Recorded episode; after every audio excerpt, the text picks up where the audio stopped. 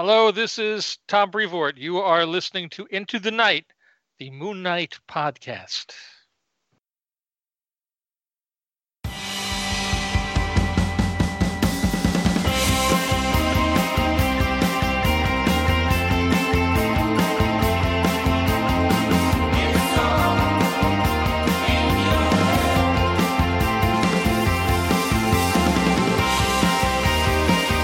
Yes, welcome back, loony listeners. You are listening to Into the Night, the Moon Knight podcast. This is episode 240. My jingo by crikey.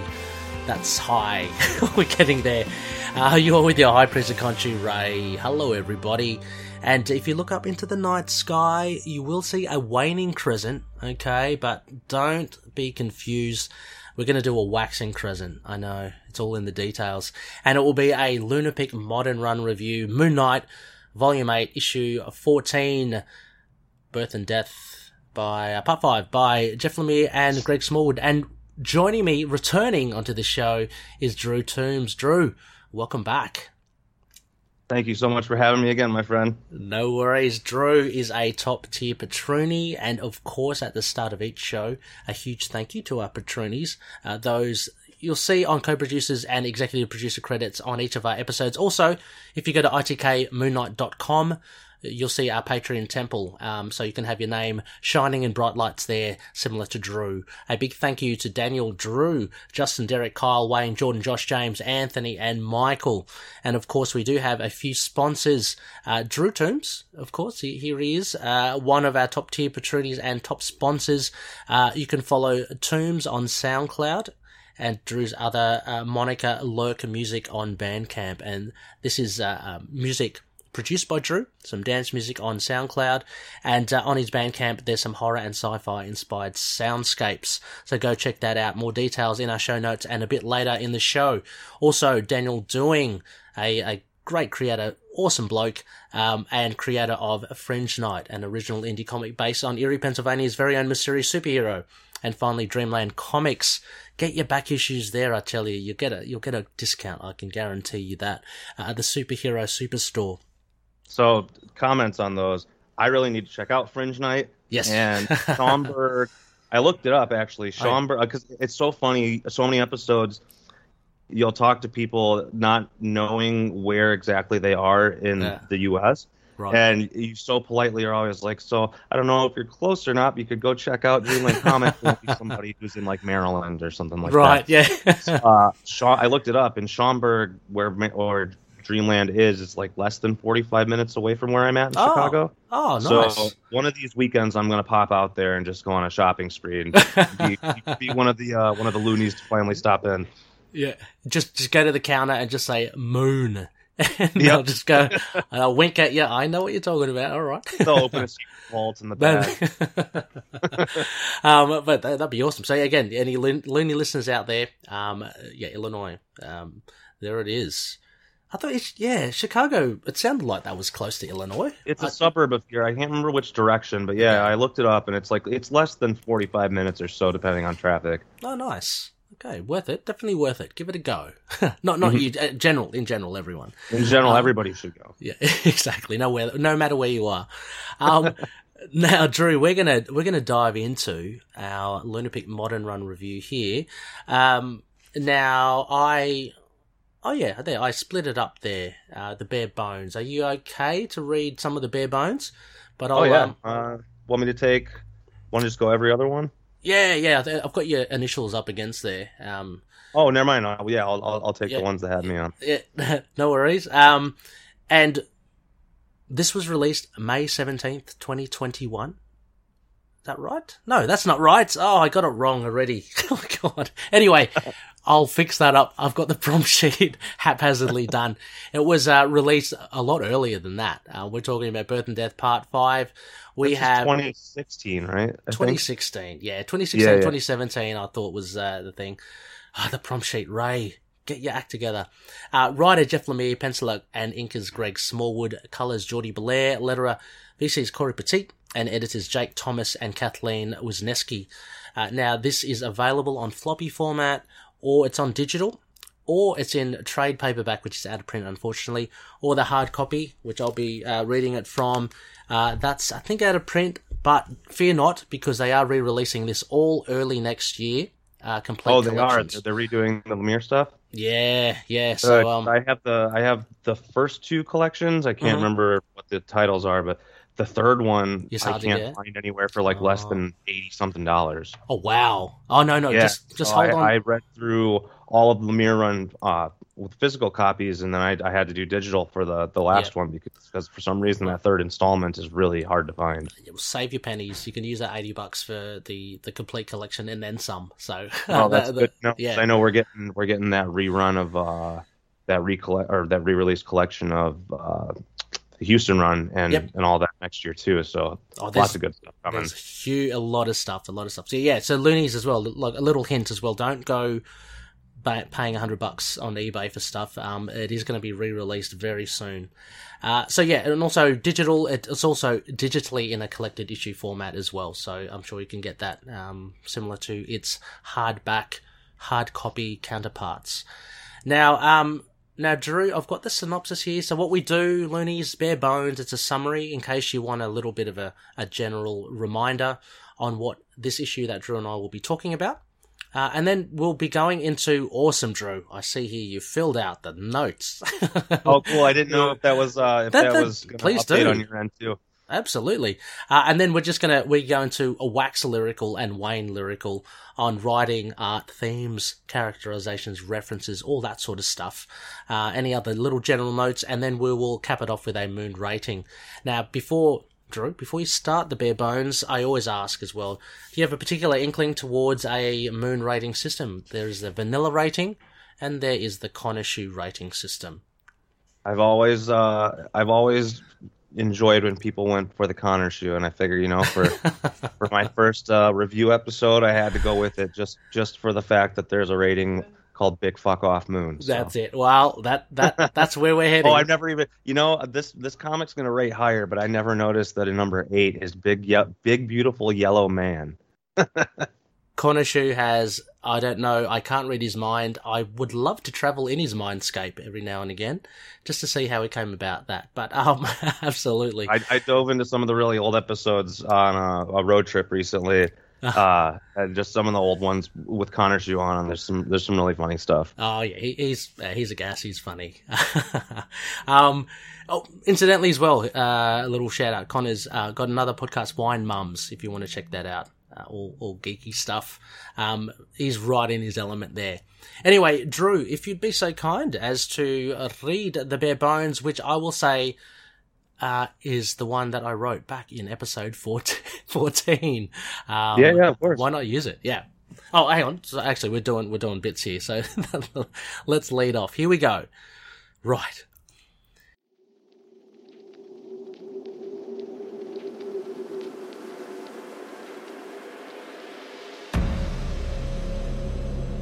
In the past, Mark Spector, mercenary, is left for dead in the Egyptian desert, and as he makes his way across the sands, his other identities begin to speak to him.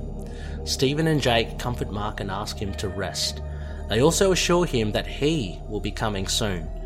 As night falls, Mark starts to hear Khonshu's voice, and it's as if by the light of the moon, Mark is led towards a great temple. A dying Mark pleads for life and strikes a bargain with the apparition of Khonshu, who dubs him Khonshu's Knight. Back in the present, Mr. Knight walks through the hospital in search of Khonshu. He hears a scream at what appears to be Marlene, but as he enters one of the rooms, he is greeted with Amut and one of her jackals. Mr. Knight is drugged and laid out on the table in the room. Amut has rigged him up for shock therapy, and in a strange display of parallel lives and realities, Khonshu is also shown laying the dying mark onto an altar in the temple. As the switch is flicked and a jolt of current surges through Mr. Knight, it does the same to Mark in the past, and Mark finds himself resurrected in the temple where he made a deal with Khonshu. He sees Marlene there, and to his surprise, she said that he was dead only moments ago.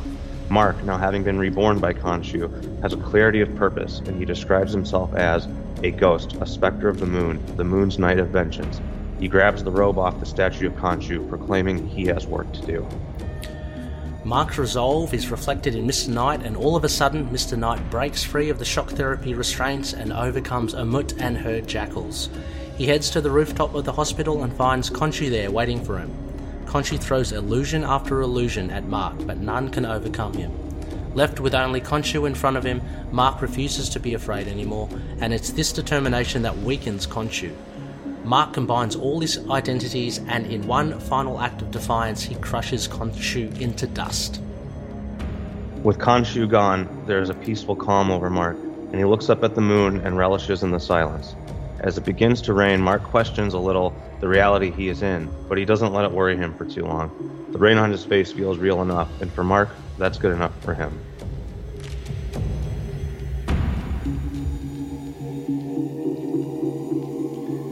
Yes, Looney. So there you have it, a, a summary, a bare bones of uh, issue 14 uh, from Jeff Lemire and Greg Smallwood. Now, um, overall impressions, Drew. Let, i mean, this was an issue uh, that you chose, uh, a very strong issue. Um, called mm-hmm.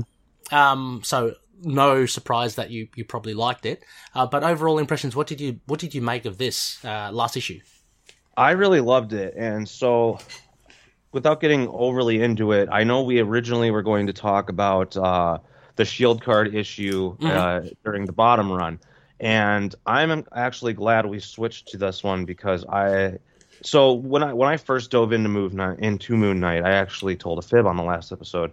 I initially started with the Lemire run. I tried the Lemire run first Ooh. because because yeah. the artwork intrigued me so much. Mm-hmm. Um, and it, it's obviously you know lauded as being one of the best, and it, it is. Um, but I didn't quite get what was going on yeah. after four or five issues. Um, I was really confused, really intrigued. So then I went back to the bottom, and again, like we said in the last episode, uh, the bottom is absolutely fantastic. But I still didn't quite get what had gotten this poor man to this point. Mm-hmm. That's when I went back and read everything else.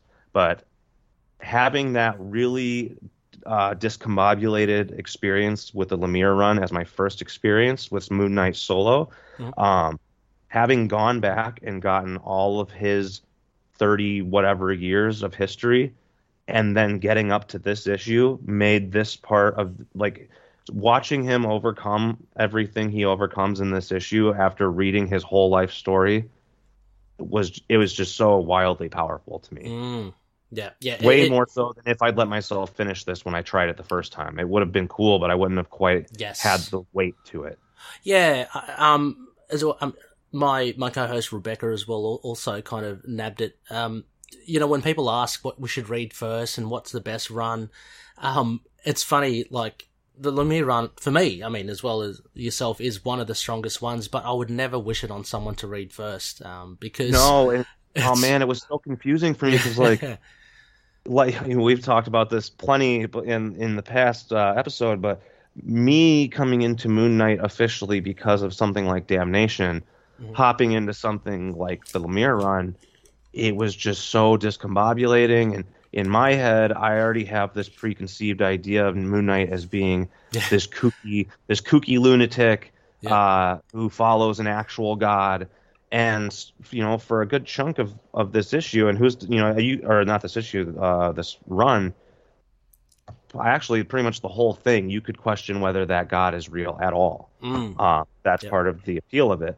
but as a first timer i wanted Khonshu to be real i wanted this to be yeah. cut and dried and i was so confused by like issue four one i didn't know any of the characters two i already knew how i wanted his reality to be mm-hmm. and it wasn't shape and it's perfect writing for what it's going for. Yeah. Uh, but as a newbie, I was just like, man, this is this is tossing everything up in the air. I haven't even gotten started yet. yeah, yeah, yeah. It, it certainly, yeah, it, it, certainly is a, a strong um, issue for me. Looking back on it now, like rereading it now in, in prep for for this episode, it's strange because I've got this additional lens now, and I've got in the back of my mind. Uh, what what you mentioned actually in, in again the past uh, the last episode that we did uh, the understanding DID and uh, the mm-hmm. stuff that we've learnt so far through uh, fellow loony Lena uh, and I'm I was reading this I was going okay, this melding, there's there's a want here to meld um, these identities. We know that that's something that people still try to do, like you know, Mhm. um, and and therapists still try to actively do for DD. It doesn't necessarily work for others, um, but there's that. But there's also this thing about um, it not being real. Um, what is conscious? Is is this? And I was link, linking this to the Jed McKay run, where it's where Jed McKay is not really concerned about the DID. It's more about how Khonshu has affected Mark's brain, and Mhm. whether you know whether this stuff that's happening to Mark in this issue fourteen, and, and in the whole series, is much to do with with Khonshu's influence. You know, um, Yeah. it, it, it just actually it just gave it another level, another um, Right. layer of, of what to think about when I was rereading it. I found it just quite interesting. You're you're really throwing me for a loop here too, because now I'm like really overthinking it, and I'm just like, you know, Yeah. they they had that whole talk with the therapist where they straight spell out your brain was like you know physically touched by an interdimensional being. Yep. Uh, what does that say about you on a scientific level that's changed in your anatomy? Mhm. But at the same time, now I'm starting to see these like theories about Hunter's moon being a you know another personality of his, and if that's the case, Mm. is Khonshu influencing any of this at all? Yeah. Is there actually another fist of Khonshu, or is this another part of Mark's DID evolving? Mm, Um, yeah. which is a which is a really interesting concept, which then. Just like the Lemire run starts to toss up these ideas yeah. window, and I think that's one of the Yeah. best parts about this character. Yep. And the best parts, the best runs of his, I feel so many fans agree on is there that the ones where it's very ambiguous as to what's actually happening. Yep. Um, because I, I I like when it's spelled out, cut and dry. I like the idea of Khonshu being a physical, real deity that's affected Mark. Mhm. But it's still fun for me to to then start to feel a little bit crazy myself. Like I don't. Yeah. And this this run more than anything made you start to feel It's unhinged. It certainly did. It's so it's so interesting to put this side by side, and I know we have the Bemis run in between, but put this side by side with the likes of say Serpent War or or the Moon Knight Annual with Kang, where it's very much spelled out to you that Khonshu is or, or Age of Khonshu by by right. that, and it's that still is- so fun. I just reread Yeah. all of it, Khonshu, and it is an absolute blast. it is. It's it's everything an Well, Avengers but it's comic also super Yeah. cool to see that Yeah. get tossed out the window and, and, the next the next time he pops up. And I know it might not be the case in the context of, of canon, but uh, it's kind of fun to imagine that Mark himself is on just as much of a roller coaster as we are as the reader. Like he doesn't know Mm, by season if it, what's happening is real or not. So yeah. I kind of try to look at it that way. I'd like to I'd like to think I'm just as in the air as Mark is. Yeah. um, well, do you want to kick us off with uh, with one of your, your points then? Um, uh, one of the defining something that stuck out, I guess, to you from this issue.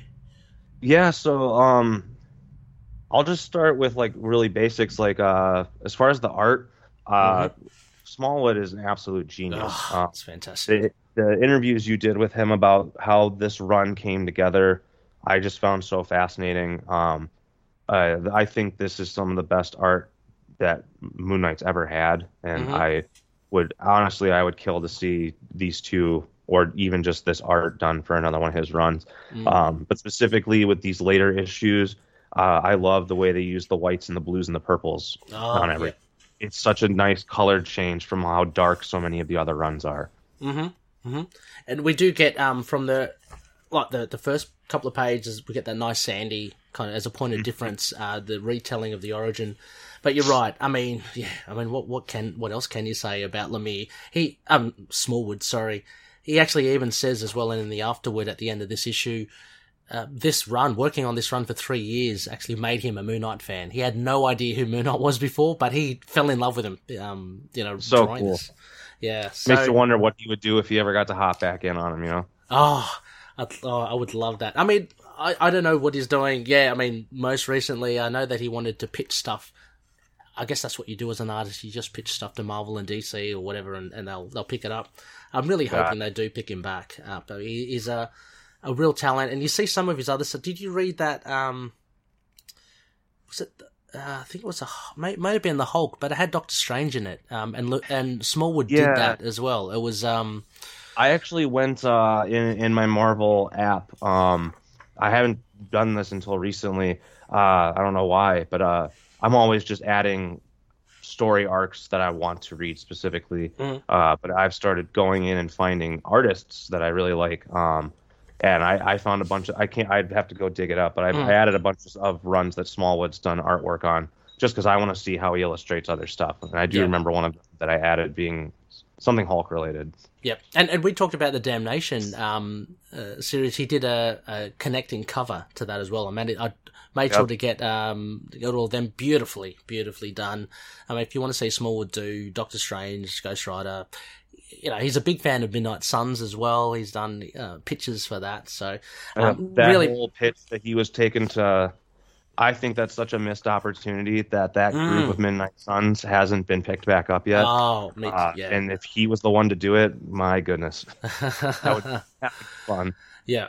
I mean, sticking with the art well as well here, what I do like is a recurring motif of what Smallwood does with his layout is uh, the the focus on Mark's eyes, um, and we actually Yeah. get that throughout the whole series. It starts off with his eyes very dazed, um, and by the end of it, this issue, you can see a, a- focus on them. Um, You know, I'm. It was really cool seeing you point that out in the notes because I went back through the issue and, especially in this last issue, Mhm. there's so many panels of him looking straight at yes, the camera, so to speak, like he's looking. So you get a clear shot of of the fear in his eyes, the the you know the determination in his eyes towards the end, and like you said, the clarity at the end of the issue. And uh, it's it makes me want to go back and reread the whole arc just to pay attention to the facial stuff Mm. because they really do show a lot of his face in this and like to great effect. yes, and uh, and we know Greg Smallwood fashioned Mark after his his own face as well. Um, So yeah, um, very again very well done um, here. Let's go to I, I guess the. Do you mind, Drew, if if we jump to the the very end bit, like this whole culmination stuff? Um, I just wanted to get your thoughts on it because it was such a powerful thing, and and this is what I was talking about. It kind of had me rethinking how stuff is and works with DID. But um, yeah, what, what are your thoughts on the this this final kind of uh, reconnection with Khonshu? So I can kind of tie this into one other point I had on Mhm. here. Um, that very first panel where he's walking through the desert, uh, I haven't. It's been a minute since I read the issue right before this, but I believe this is right after he was uh, he, had the shit kicked out of him by Mhm. Bushman and was left for dead, right? Yep. and, and he'd been trying so hard to fight off these personalities even back then.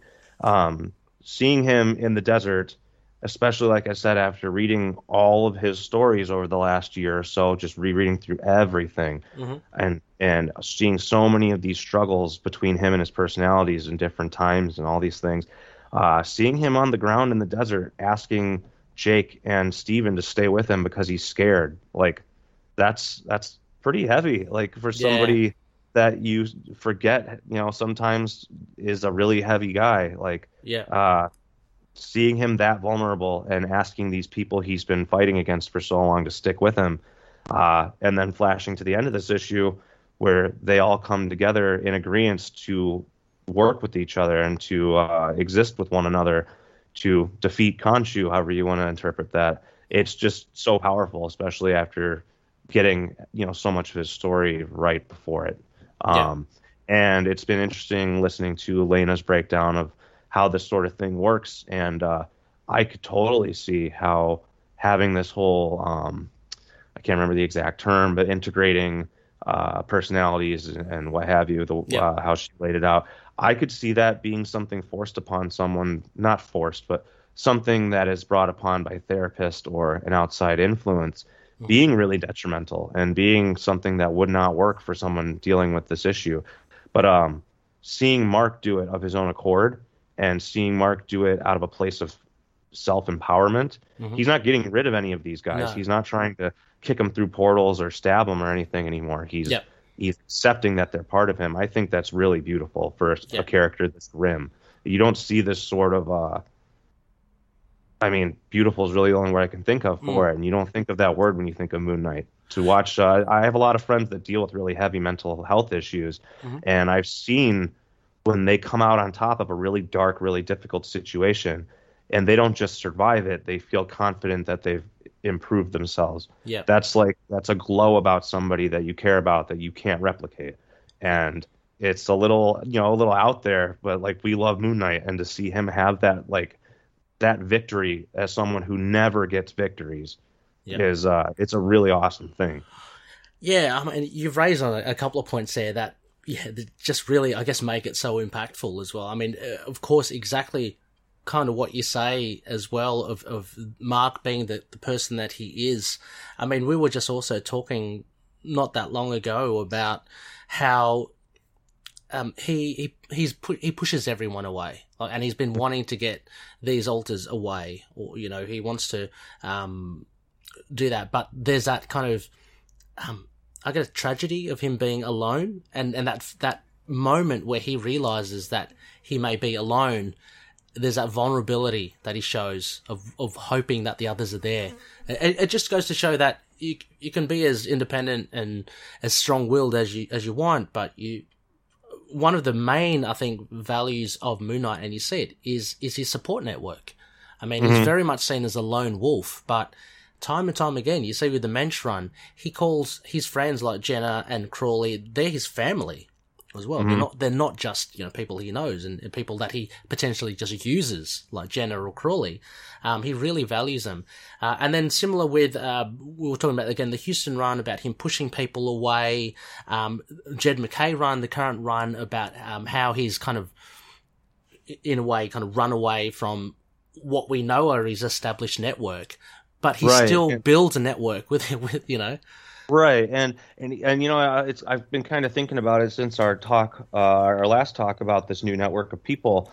Um, it's kind of striking me that uh, I mean, obviously the the Bemis run came after this, and that really did ham up the the other personalities in ways that I wasn't particularly a fan of. But like the important thing is that they were there, they were prevalent. Mhm. Um, it was somewhat strange getting into the new run and not only seeing uh, this new cast of characters, but not seeing his alters, um, Mm. or whatever you know the, the correct Mhm. term for that is. is other, Yep. You're not seeing Jake. You're not seeing other than the sarcophaguses when those pop up, and uh, it's kind of nice uh, having reread this issue specifically and then hopping into the McKay. Uh, I don't feel like he's keeping Jake or Steven hidden. I don't feel like they're locked away somewhere. I feel like they came to a peaceful understanding with each other back during this event, and they don't feel the need to act out. They're still very much there, but Yeah. Mark, I, it's nice to kind of feel like Mark has the Midnight Mission running and he is functioning in the way that he needs to be functioning uh, without forcing it. Yeah, I don't, I don't feel Yeah. like he's fighting. He's not fighting against himself anymore. Yeah. At least as far as we know. For for all I for all we know, that's exactly what he's doing, and that's going to Yeah. blow up very soon. What who knows? But Yeah. it's it's cool to see uh, see how this kind of feeds into some of the modern stuff, whether it was intentional or not. Oh yeah, no, no, definitely as well, and that kind of got me thinking. Um, again, with with that that final scene where he crushes Khonshu's um, skull, it's, it's a show of strength. It's a show of unity for himself. Um, but again, you could see it as it's a show of of him overcoming. It's nothing to do with him overcoming. Uh, you know, in that sense, DID air quotes. Uh, it's Yeah. more, uh, it's him overcoming this outside influence that Khonshu has had on his brain, which we know again from the Ellis and the Wood run, um, with Eliza Warsame, which he gets mentioned in the McKay run. Uh, there's this whole thing about, uh, about Khonshu's, you know, the thing that McKay talks about, about, you know, being touched by a deity, uh, in your Mhm. mind. So, again, I love how this kind of works with the the current runs as well. It feeds back into it, and you can see that this defeat of Khonshu. I mean, I think initially I saw it as um as a a, a sign of of solidarity with Mark's identities, which it very much is. But on Mhm. top of that as well, it's it's him on top that other that other factor of him getting over Khonshu, which Yeah, you know, again, could be ambi- it could be perceived as ambiguous here, but you can also take it as Khonshu, like being a an actual thing, you know, an actual being Right, that has and- affected him. Yeah, it's something I've really thought about too. Um, when I was going through the issue today, actually, just to take some notes, uh, you know, the first time I read it, it, it very much struck me as like, yes, this is clearly signifying him making peace with his uh, personalities and in a way overcoming this mental demon that Mhm. has plagued him for so long, um, which is very powerful in and of itself. Um, it's cool that if Khonshu is a real thing, he just banished him out of his mind. That I think that's really that's very cool. But uh, rereading it today, um, there's you know some parts where uh, the part where he says we've outgrown you.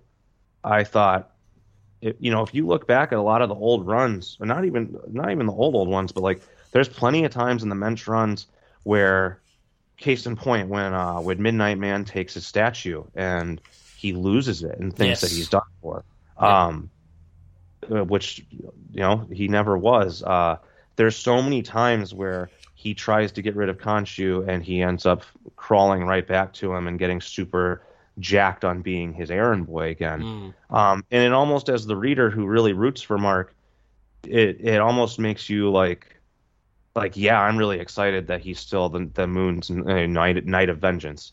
Obviously, I'm going to be on board with that, but it also kind of makes this whole push for his solidarity feel like a defeat when he falls back in line Mm. and this and so when they say we've outgrown you i start thinking like he if we're just speaking metaphorically here he really did feel like he needed Khonshu's influence to justify him continuing to exist for a lot of times uh, he there was plenty of points in the comics where he seemed to have lost all purpose if it wasn't coming from Khonshu. Mm. This is one of the first times you see him being completely okay with just being strong for himself. Yeah, yeah, yeah, and and even at that, if you look at the very end, um, it- although he's not even hundred percent certain, like if, if if this is the way to go, or if this is the the true thing that has happened, It was good enough for him. it's good enough for now. Yeah, so Right. um, he, he's come at that sort of. I, I've never, uh, you know, I, I've struggled with depression, I've struggled with anxiety and stuff like that, but um, I can't imagine depths that some of those conditions can really take you to when when they are really intense. Yeah. And uh, I could imagine getting when he when you see the clearing in the artwork and he's just standing there talking about how he's finally having a moment of quiet and Mhm. peace. Yeah. Like if you've ever been in a real rough spot, you know just how loud it is in your head. Can you imagine having 20 plus years of that, but with the influence of actual personalities and things that you think are gods and Yeah, constantly having to fight and getting hurt. And I can't imagine the relief he's feeling. And it's so nice as like a fan of him to think like oh this this poor motherfucker's finally getting a moment's rest and if it's not entirely real whatever good for him just just just take it when you can. You know what I mean? And and that's uh yeah, which is good. Yeah, it is a, a very nice way to cap off the series. It actually gives him some sort of kind of chance to to uh, finally kind of relax. Um, uh, uh, another another point that you may have there, Drew. Oh um uh, I just think uh, we're kind of coming back to the artwork. I think the, the cover art is, is genius. I forgot Ah, to mention that. Yes, just the the big struggle of his different costumes, his different uh, personalities, leading up into what obviously you know the, the focus of the issue is. Uh, I think is Yep. one of my favorite covers that they've done.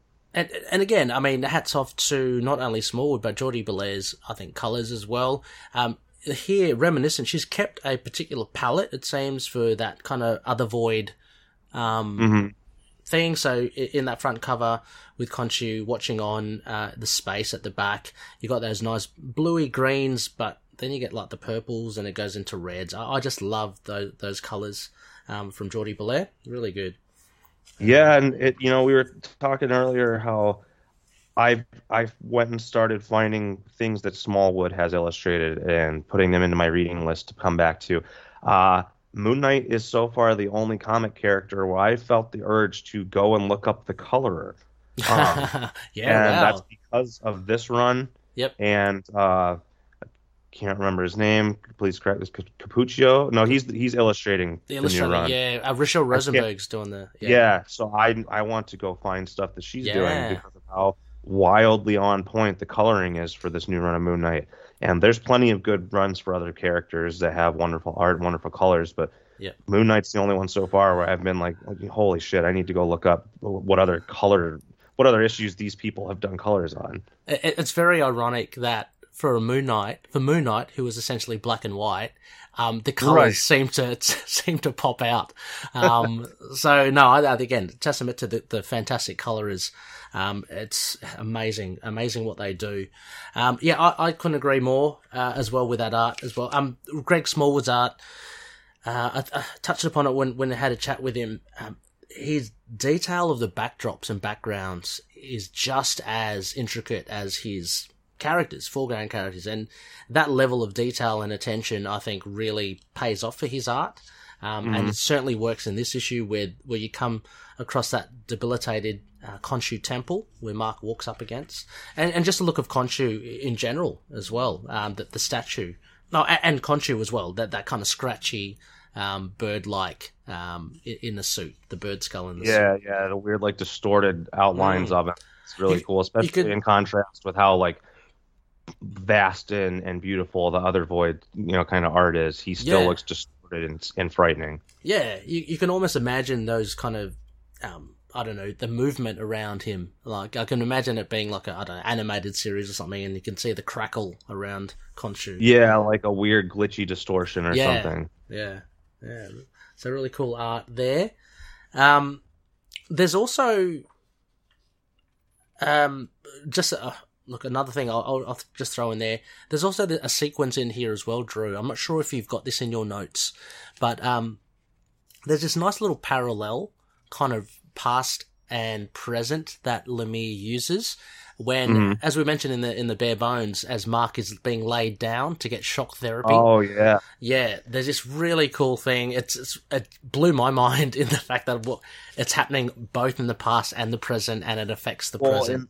And it's the way he he does it too. It's almost like fourth wall breaking. It yeah, Um, it, I think it, I actually did put this in my notes that they're the flashback, um, where Khonshu, uh, I, yeah, he's being in reality he's being drugged and laid down on the table, but also Khonshu's like carrying him, and Khonshu straight tells him, "This is a flashback, Mark. It's being intercut with the present.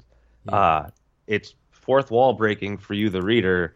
But it makes sense in the context of the story, so it's not like it's not like Deadpool wall breaking. It's, No. It doesn't make it weird. Yeah. Um, and it, it's such a cool way of them splicing in his very original origin, uh, coming out of what they were telling in the last issue, um, right before you know Bushman messed him up. Mhm. Uh, it's a really classy way of doing that whole back and forth thing without it being overly confusing. yeah, and it's just a really innovative way I think that Lemire has has depicted time. Like really, Mhm. just just to kind of manipulate it for this story. I think it just it just really. I don't see it that often where that happens unless it's some sort of really time based, uh, time travel oriented story. Uh, but it works Right. works really well here because it, it just keeps that tone of, um, of this exist. Like it, it, it, kind of breaks down time, like deconstructs it, and, and says it's, it's not something that's necessarily linear. That that's happened in the past. These two things can happen at the same time. These actual actions, and that will have past will have uh, effect on the present, and present will have effect on the past, which is just yeah, really cool.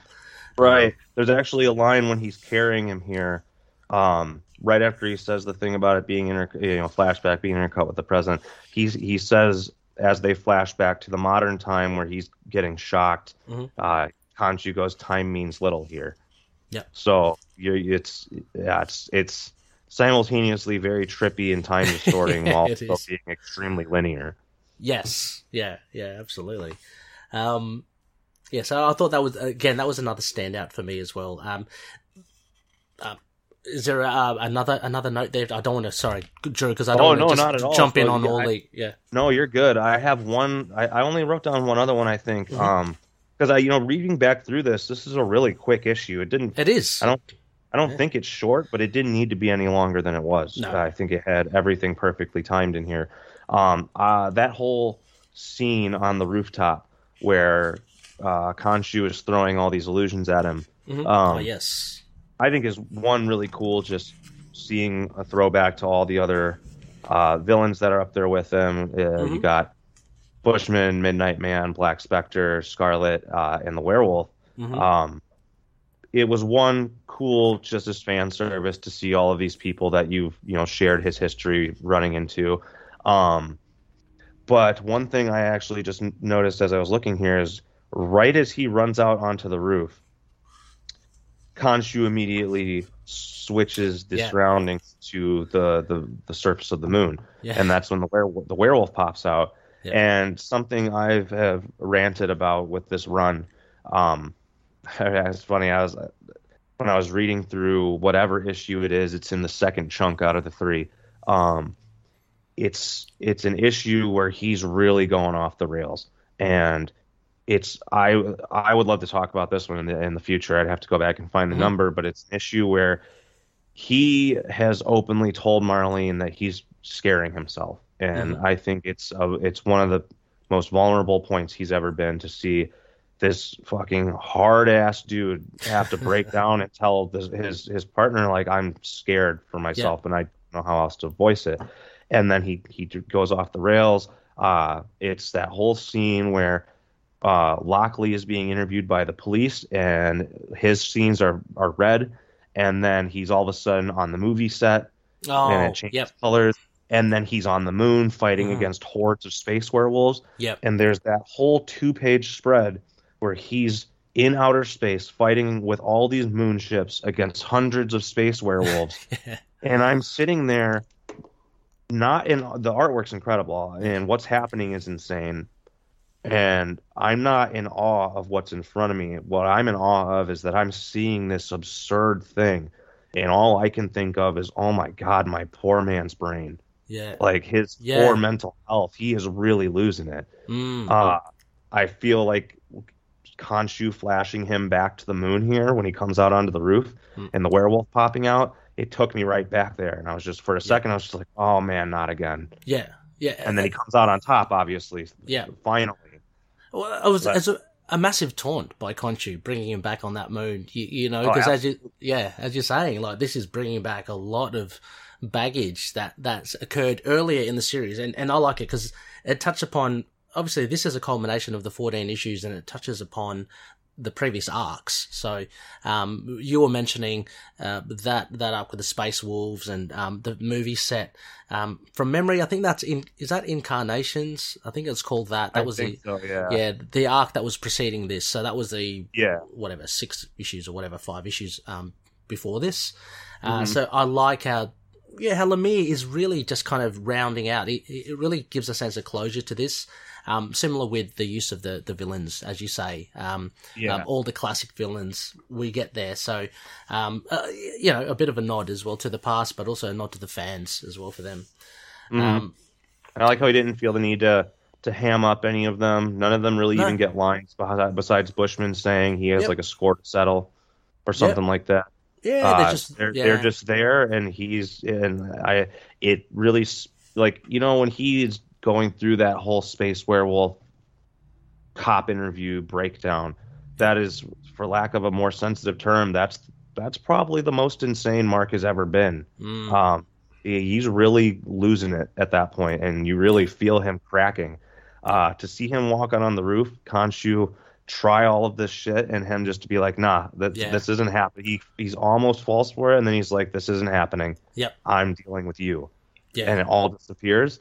It's really powerful for Mark to just Oh. watch him finally be like, "I'm not dealing with this shit, dude." Oh, absolutely. I mean, Khonshu's doing the whole mind game trick on him, and and it, you know he's working towards his vulnerabilities, and it's like no. I mean, and as you say, these villains, I think it's great that they come over here. It's really not about them. It's about the No, The it- it overwhelming- plays to Yeah. you know whether Khonshu's real or not. Those Mhm. villains were, Yeah. and he knows to brush that aside, and, and he knows whether it's a mental health issue or whether it's an interstellar god.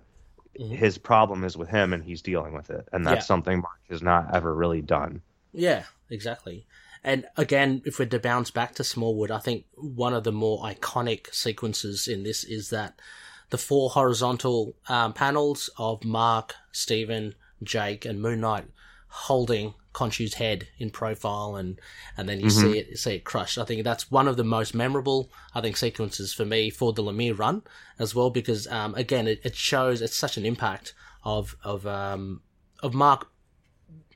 I'm not going to say like merge his identities, but just be at peace with them, like at, Exactly. be happy with where he is and what he what he is.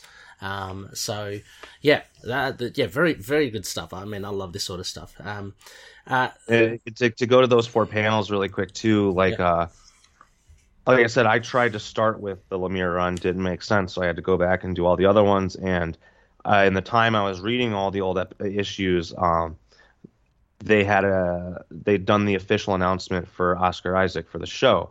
And in the post that they made, it was him with the artwork behind him, and the caption just Ah, said, yes. "We are Moon Knight." mhm. And as someone who knew the character, I was like, okay, multiple personalities. We are Moon Knight. That makes Yeah. sense. I didn't know it was like something he said in the comics because I hadn't gotten there yet. Mhm. So when I finally got to that panel, like I kind Oh, of remember, right. I remembered back to the Oscar Isaac Yeah. post, and I was just, oh fuck yeah, This is yeah, that's I, I yeah, I know exactly that that kind of feeling. You're kind of like yes, yeah, this ties Yeah, in. It's awesome. like yeah. man, I really have like it really makes me feel like they're gonna handle the show the way I, I'm hoping they handle it. Yeah, I, I'm nervous. I'm still nervous, but um, I, I'm also very excited, of course. Um, but Mhm. I, I've got yeah, I've got faith. I think there's going to be we're going to get something that's very entertaining. I think. Um, and Yeah, at the very least, for sure. yeah, and look, I, I've also tried to manage my expectations and know that Dis- uh, Disney and Marvel they play around with the characters when it comes to the MCU. So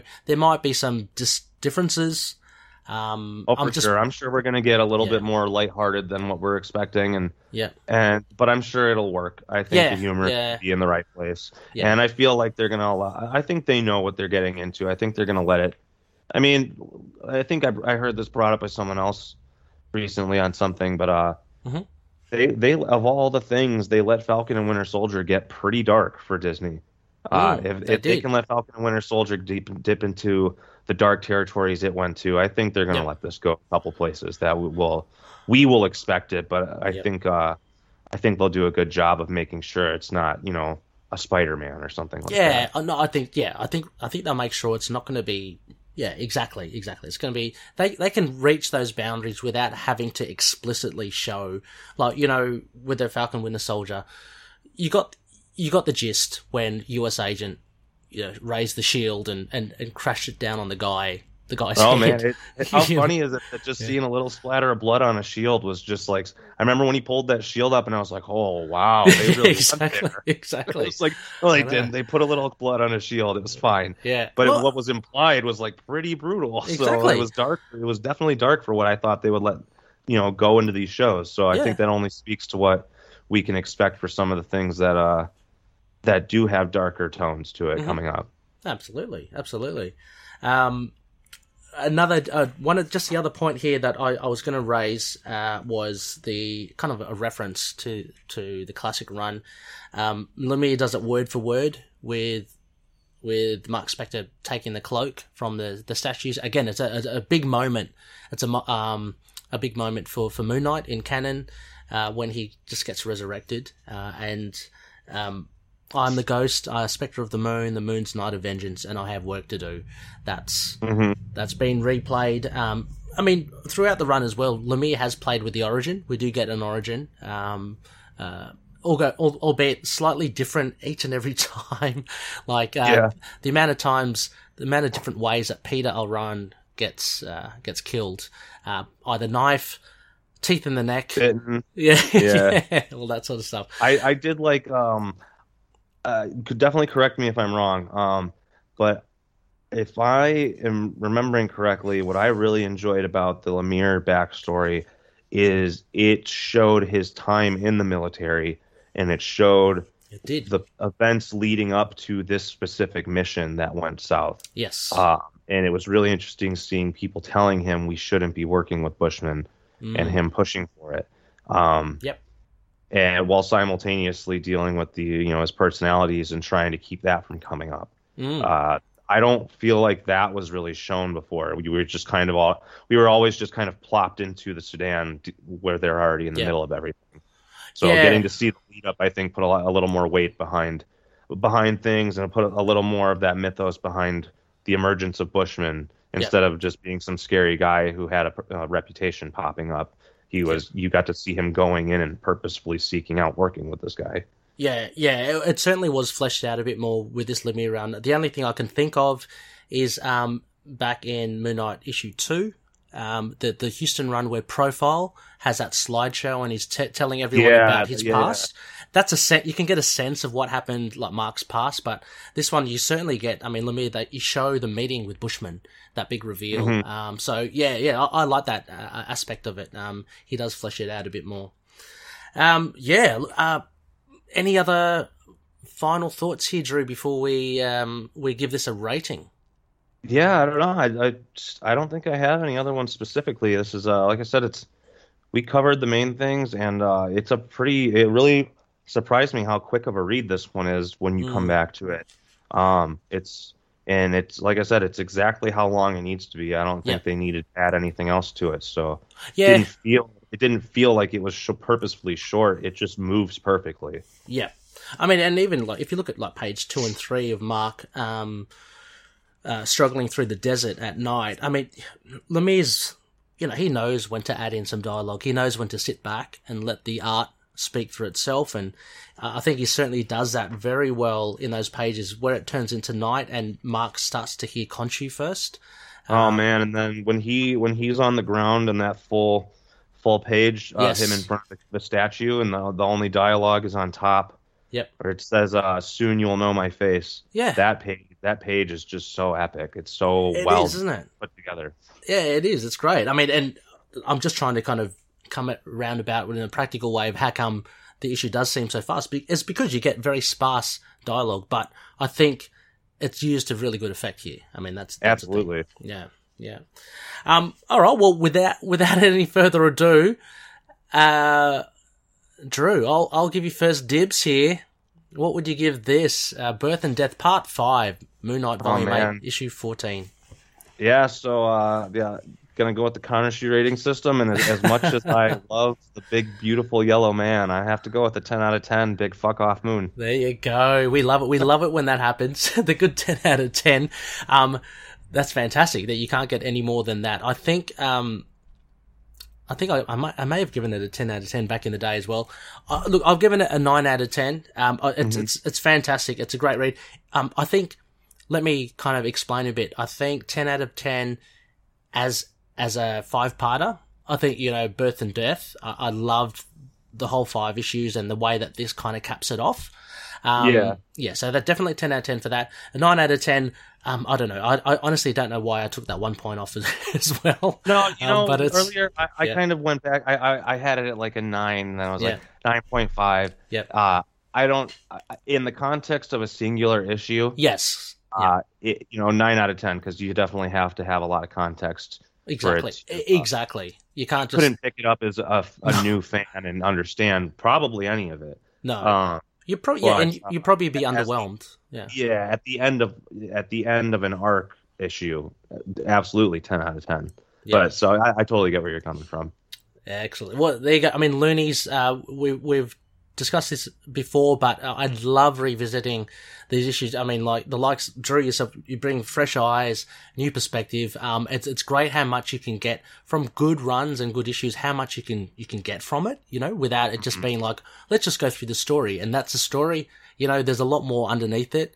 Uh, and I think, I think this is a perfect example of that. So Loonies, uh, a an average of nine and a half there out of ten.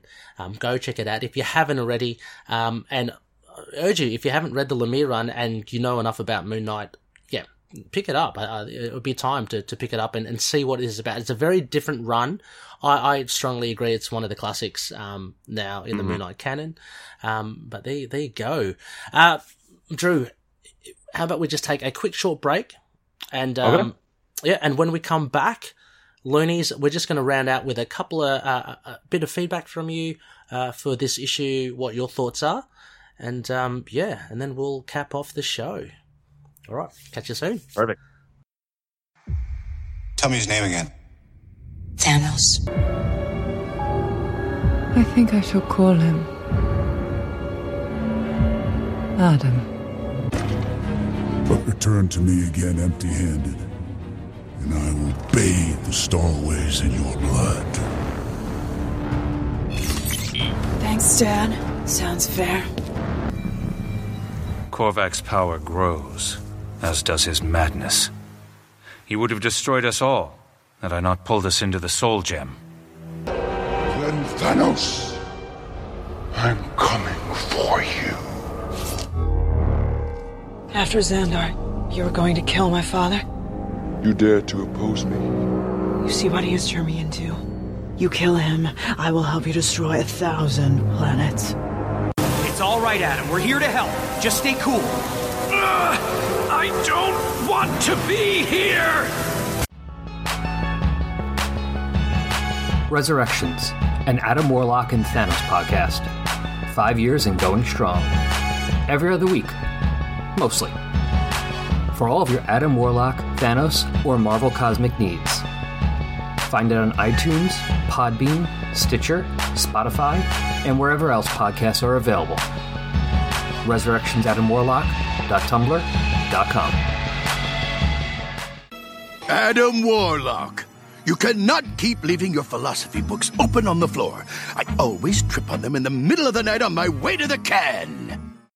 Hey everyone, this is Phil. And Lula. Of the Capes and Lunatics podcast. You're listening to Into the Night. The! The! Moon Knight podcast.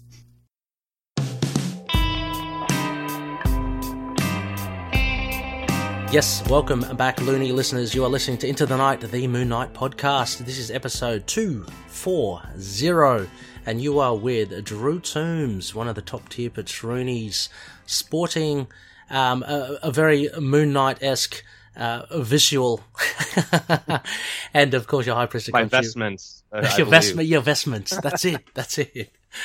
Um, um, and uh, we on the other side of the break there, you heard we just had a nice discussion on Birth and Death Part Five, Issue Fourteen. Now, it's not only us that have, I'm sure, many thoughts about this issue. We we do have a lot of loonies that gave us some great feedback. So um, I'm going to throw it to Drew. We got a couple from our Facebook group. Sure. First one we got here is Noel Tate. Uh, the art in this issue is top notch. As a wrap up to Lemire and Smallwood's run, I used to find it sort of heartbreaking, but after another read and listening to Lena's take on a previous issue, RE, uh, the DID, um, I've sort of felt it didn't live up to the potential Lemire set up. Interesting, because hmm. I, I felt like it did, but I get what he's saying. Uh, I'm glad he kept the alters, but it left me a little confused considering the aforementioned issue. The writing is beautiful, but the elements don't land as much for me anymore. The quick sketch of the origin of Moon Knight at the top of the issue and his God using Bushman again to antagonize Mark was done well. The emotion Smallwood is able to portray on Mark's face is gorgeous and a quick backwards looks. The overall continued trippiness of the arc is pretty cool and lands in a melancholy, almost down to earth way, which is a nice wrap up, but still leaves me a little, I don't know, off. Still, Smallwood's art makes up for any quibbles, 7.5 out of 10 for something between a solid round boy and a big beautiful yellow man. yes, uh, cheers, thank you, Noel. And yeah, I, I, can I can see where he's coming from as well. Like revisiting it, um, it, it certainly gave me a different um, experience than than reading it when it first came out. Uh, and and again, like um, knowing and, and learning off Lena as well. So uh, yeah, totally understand, Noel. Yeah, so yeah, I, it, what I, I was thinking, kind of thinking here is, um, this last issue, after listening to Lena's discussions on DID, this last issue felt maybe even more so.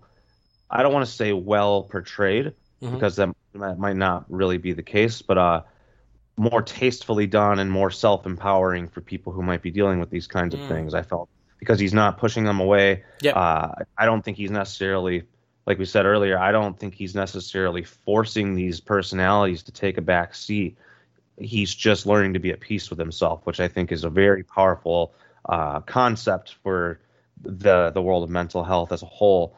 Um, however, when I went back and read the issues where he's beating the shit out of Jake Lockley and, and, and throwing moon darts, uh, straight up killing the sp- the space version of himself, hmm. uh, after listening to Lena's discussion, hmm. that seemed that, that obviously for obvious reasons struck me as less well done. Um, Yeah. you know, like she said, you don't want to be stabbing uh, one of your personalities with the moon dart No. because uh, Yeah. that's not a good way to get rid to Yeah. integrate your personality. So, uh, if anything, I felt like this uh, turns that around a little bit. But Yeah. totally where somebody's coming from with that for sure.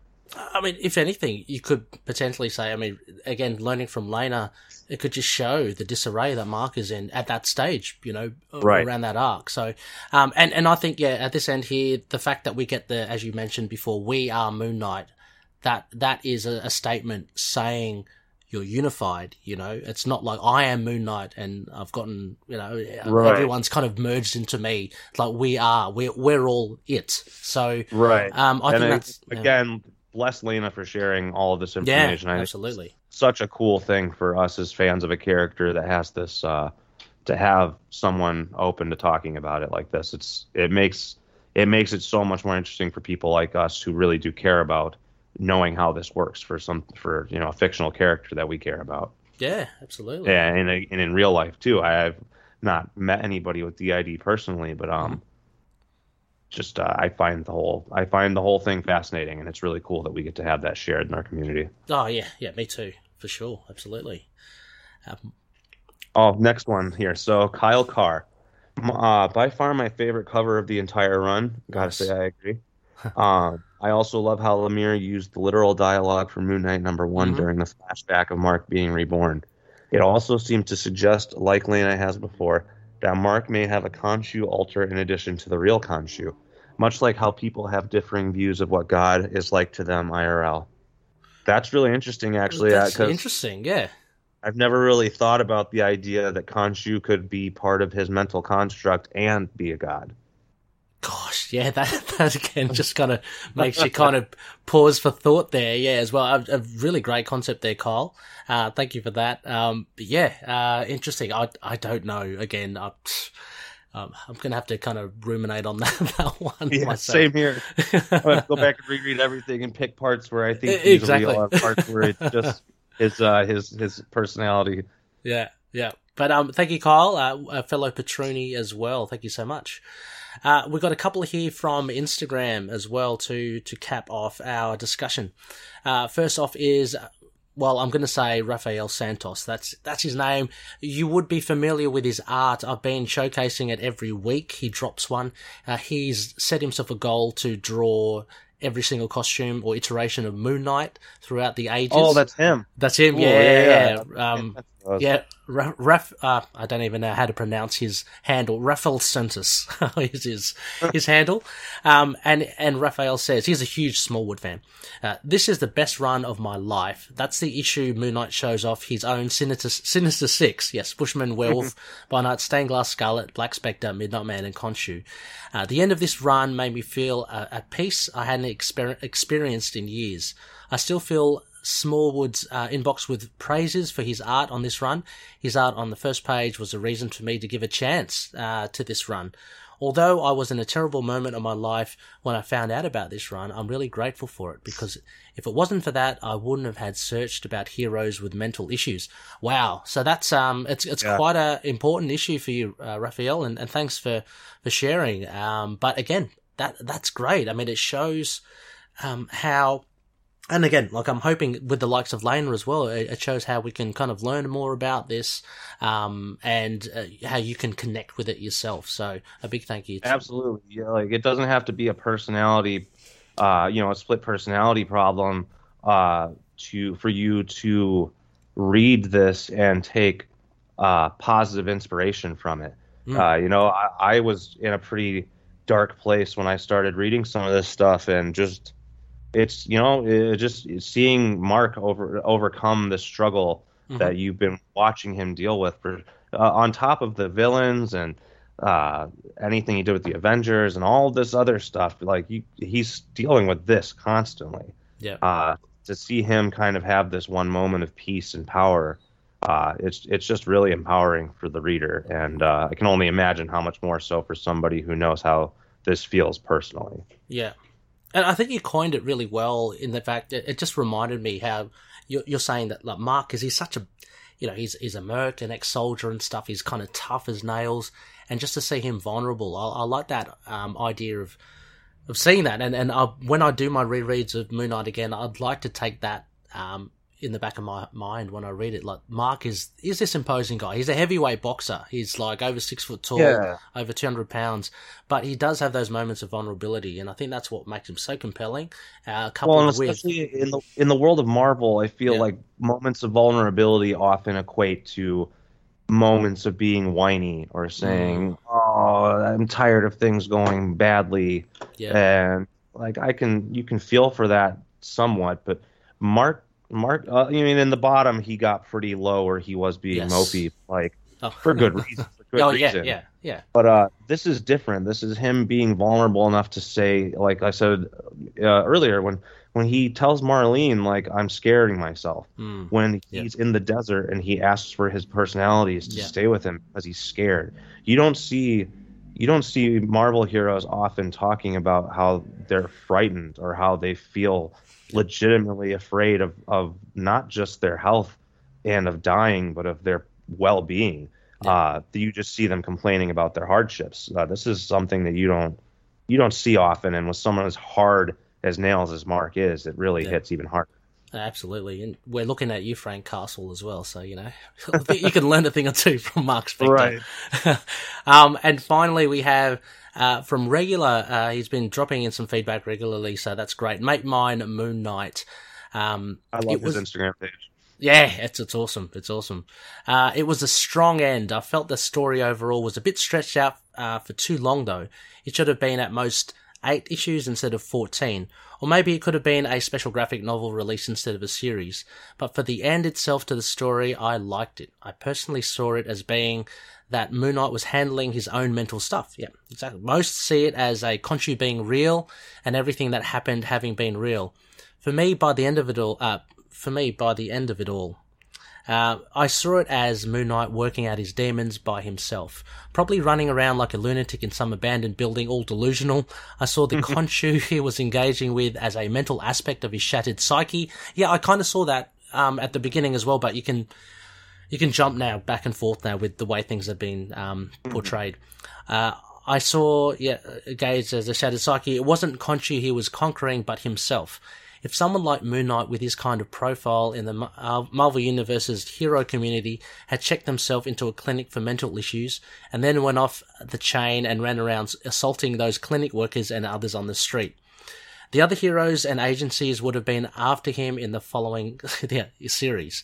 I, But it- actually, it's a really good point. yeah, no, absolutely, yeah. Which, which we, you know, we've kind of, well, I mean, yeah, Well, that occurred to me uh, earlier in the series when uh when they make it to the street, and I think it's when Frenchie seemingly gets killed. Yeah. and he just takes out a cop, and all I could think of was like, okay, well, if this isn't a delusion, Mark now has some very real shit he's gonna have to deal with. yeah, that's right. The cop was uh, the crocodile, right there. Yeah. yeah, yeah. Um, but it all went unnoticed because it was all in Moon Knight's head, which is fine. I only bring this up because the following series has interpreted the previous one by Lemire as having been actual events.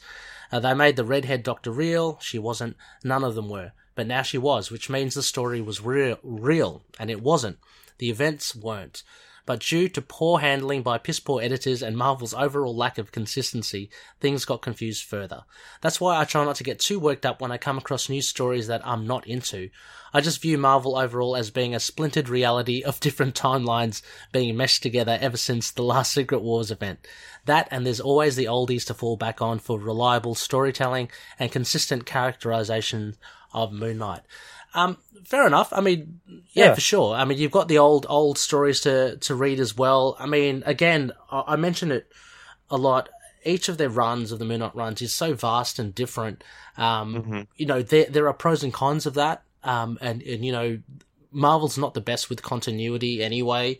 Um, but to get different stories of your favorite character in different settings, um, it, it may involve some, you know, contingencies of of of uh, there being inconsistencies with past series. So, you know, I, I let that slide. Like, I do too. I've always been much more of the mind of uh, enjoying it for what it is, and when stuff sticks uh, and it, it is referential, um, it's even more so enjoyable. Yes. Uh, Yeah. And you know, it there is it, this does come at the cost of uh, there being runs that I thoroughly just don't like for a character that I love. Sometimes um, I've never outright hated any of them, but uh, there's just ones that I don't necessarily go back to, and I don't Yep. necessarily hold a lot of that canon or whatever you want to Yeah. say.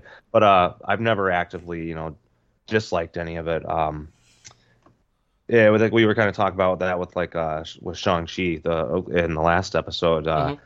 Didn't expect it to be a, a world breaking new thing. It was Mhm. you know, an origin story for a character, and sometimes that entertainment value is is it's a comfort thing. Yeah. Um, it you know it benefit. I feel like Moon Knight's also benefited from this somewhat too, whereas uh, uh, some characters that are bigger have been so stuck in their pigeonhole that when the new writer takes over, they try to stick to how it always has been. Mm. Uh, Moon Knight suffered from it, but we've also gotten a, it stayed consistently fresh, whether Yeah. you enjoyed it or not. He uh, he's you know been all over the place to go from reading something as emotionally impactful and and heartfelt as this run, and then going and reading Age of Khonshu. Uh, I could see why people can really take gripe with that and not enjoy it, and I fully respect that. Yeah. But it was also fun as hell for me to feel Yeah. this like burst of mental health wonderfulness that we get from this Lemire run, and then go watch him lose his shit beating all the Avengers' asses. It's, it's I love both of them, so I, I think it's a cool thing that we get with Moon Knight. Yeah, no, that, that's great as well. I mean, yeah, I mean, I have my favourites and my least uh, lesser favourite runs as well. But yeah, at the end of the day, look, after McKay, uh, Jed McKay, we're going to get another run, which I'm sure is going to be very different again. You, you know, um, this is the, the the trend with Moon Knight. So um, uh, just enjoy it for what it is. Um, but you know, I don't mind having my pickle with some of them every now and again. I, I get Oh, over, sure. yeah, I get over that sort of stuff anyway. And and like you're talking about Age of Khonshu, I'm gonna I'm gonna return to it. I'm gonna enjoy it. Damnation, I'm gonna enjoy it as well. Like you know, why not? It's fun. It's Yeah. fun after the fact too, and you you know not to uh, put too much weight in it. Yeah. Luckily, like you know, if I'd read Age of Khonshu first and then gone back to something as serious as the bottom, Oh. I don't know if I would have enjoyed the bottom as much. Yeah, yeah, exactly. Yeah, true. The sequence of when you re- how you read it might really affect your overall um, impressions. So, yeah. Um, well, thank you so much, Loonies, for all your feedback there. Uh, always great to hear from you. Please keep them coming. Um, we'll, uh, I love writing, uh, reading them out on the show and, and discussing it with, with, uh, the likes of Drew. Uh, you really do raise some really great points. Uh, Drew, a huge thank you once again. Um, it's been awesome. It's been a great fun, great fun to revisit this issue, but at the same time, it's great fun to chat with you. Um, first time. Oh, same, man. Um, Thank you so much for having me on. Yeah, over the week, I mean, because I, Yeah, yeah. I chatted with you earlier in the week, of course. But, Days ago. Days ago, days ago. But um, um, but uh, before you go as well, is anything that you'd like to shout out? Uh, no, just uh, you know, I, I think in the last Mm-hmm. show I plugged a couple of gigs. Uh, like doing doing Tombs things, playing shows. Uh, Got festival in Chicago end of the week. Uh, next week, uh, Pittsburgh, Texas. There'll be tour dates popping up throughout the winter, and then I have a cassette release under my Lurk project coming out sometime in November to keep an eye out on. And uh, it, I don't remember if it was this episode or the last one, but if any of um, any of the community are interested in the music or want anything, just shoot me a DM or something through the group, and I got download codes for any of it. Um, yeah, other than that, just uh, been been reading the new Kang and really enjoying it. Uh, McKay's new Doctor Strange is great. Uh, been really diving into She-Hulk lately and enjoying her. So Yeah. uh, I'm just looking forward to hearing more episodes and seeing. Uh, I don't know. Appreciate being on. It's been Well- fun getting to talk about this stuff with somebody who doesn't have too many friends that read this. read these I, know exactly what you mean. Don't worry. Um, yeah. Uh, but anyway, you're you're more than welcome anytime that we can we can work out a time. Um, and if you want to do a particular comic or, or whatever, um, um, I'd love to love to have you back on. Uh, it's been really fun. Uh, just shooting the breeze and yeah, just hearing your thoughts. It's great. Uh, and yeah, uh, absolutely. Yeah, and, and similar to last episode, Loonies, all in the show notes. Check it all out. I'll put all the details for for Drew's stuff, and um, again, as well, Drew in the community, feel free to uh, to post um, anything like the, the stuff, the release of your cassette um, EP. Just you know, chuck it up. I'm happy to. Really great to love to share it around. Um, that's Oh yeah, definitely. I'll make sure to do that. Cool, cool. Uh, next phase, loonies, uh, we're going back to well, it's it's an idle chat um, to be determined. What is gonna what we're gonna talk about, and uh, joining me will be Justin, the owl Osgood, coming back, swooping in, and uh, Is that my man with the the sultry voice? That's the man with the sultry. Oh, I'm going to Oh. tell Justin that. you pump up your bass when you listen to Justin, everyone. Oh. Uh, I'm sure Justin would love to, to hear that. But anyway, Justin will be back with us for an idle chat, and a bit later on that week, um, we're, we're doing another other other side of the moon, which I believe is what is on the cards. I could be wrong, um, so just don't quote me. Uh, as mentioned, Patreon. If you check out patreon.com/slash itk Moon Knight. Please check it out. All the incentives there. Um, releasing bonus episodes for patronies.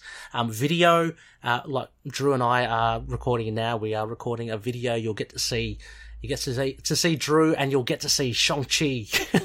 yeah, the Shang-Chi banner. You won't get, you know, if you don't, if you don't a Patreon, you're not gonna Exactly. you're not going to see these Moon Knight vestments. Exactly. And you won't get to see, if you're not a Patreon member, you won't get to see Drew and I go make some coffee in between the breaks. So, Oh, yeah. so, exciting stuff all around. Um, but yeah, please check it out. Patreon.com slash ITK Moon Knight. Uh, as mentioned, sponsors at the top of the show. Uh, so Daniel doing Fringe Night. If you can support his Patreon, patreon.com slash Fringe Night 27, uh, that'd be great. You can learn more about uh, Fringe Night, the character, and there's a lot of incentives there again from Daniel. Uh, from Drew, our, our co-host today, uh, again, so Tombs with a Z. Uh, if you go to SoundCloud, soundcloud.com slash tombs, uh, you can support Drew's music there. And similar on Bandcamp, Lurk Music with a CK, uh, Lurk Music with a CK dot bandcamp dot com, uh, will give you a whole lot of other, um, EPs and albums from Drew, uh, which is highly recommended. Very cool stuff there. Um, And if you're, if anybody's preferential to Spotify, it's all you can find it scattered around on there too. Okay, so just yeah, yeah. Um, search Tombs with the Z and Lurk Music CK on Spotify too, um, as well. Incidentally, Drew, I'm going to have to uh, when I when I purchase some of your stuff from Lurk Music, I'm going to have to come up with a particular um, like drop for, for you if ever you come back on. I'll uh, Oh, I'll, get, I'll get you a sound drop. I was there. gonna say as soon as you mentioned Justin uh, the Yeah. owl, I, I instinctively heard the hooroo, in and I started thinking, what would mine be? Yeah. I'm, I'm trying to think. Oh, I was thinking during the break. Don't don't you worry. um, and of course, Dreamland Comics. Uh, I think we mentioned at the top of the show. Just go up to them, just go up to the counter and just shout "Moon" at them, and you'll get twenty percent off um, their store, uh, as well, as on, access, online. to that, access to that secret vault. Yes, exactly. Where they pull it back, and you know, uh, it's um, just full of Khonshu relics. yes, it's got the the bird armor. That would be cool. you can wear that. I- the K needs to bring back the bird armor, man. Yes, I'd love to see that back again. Um, um, also, as well, we are part of the collective, a band of uh, like-minded podcasters. We all do character-based stuff or geek culture-based stuff. Um, so go check them out. I've updated the the website, uh, the page for that.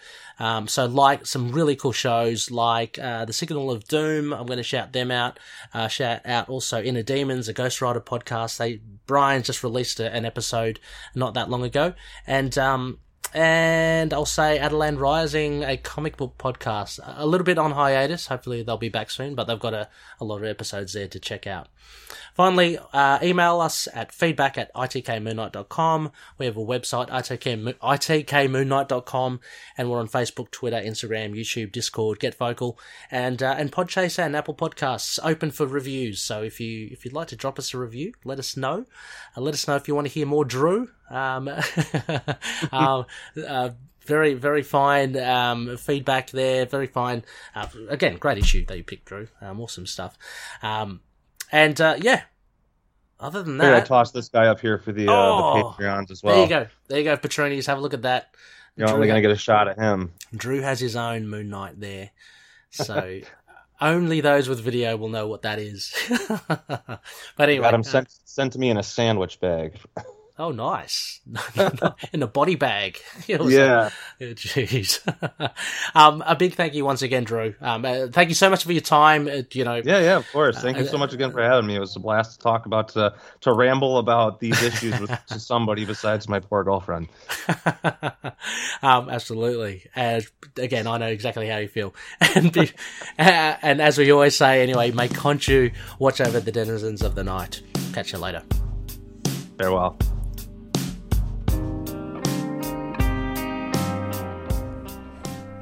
Moon and affiliated characters, stories, and events are properties of Marvel Characters Incorporated.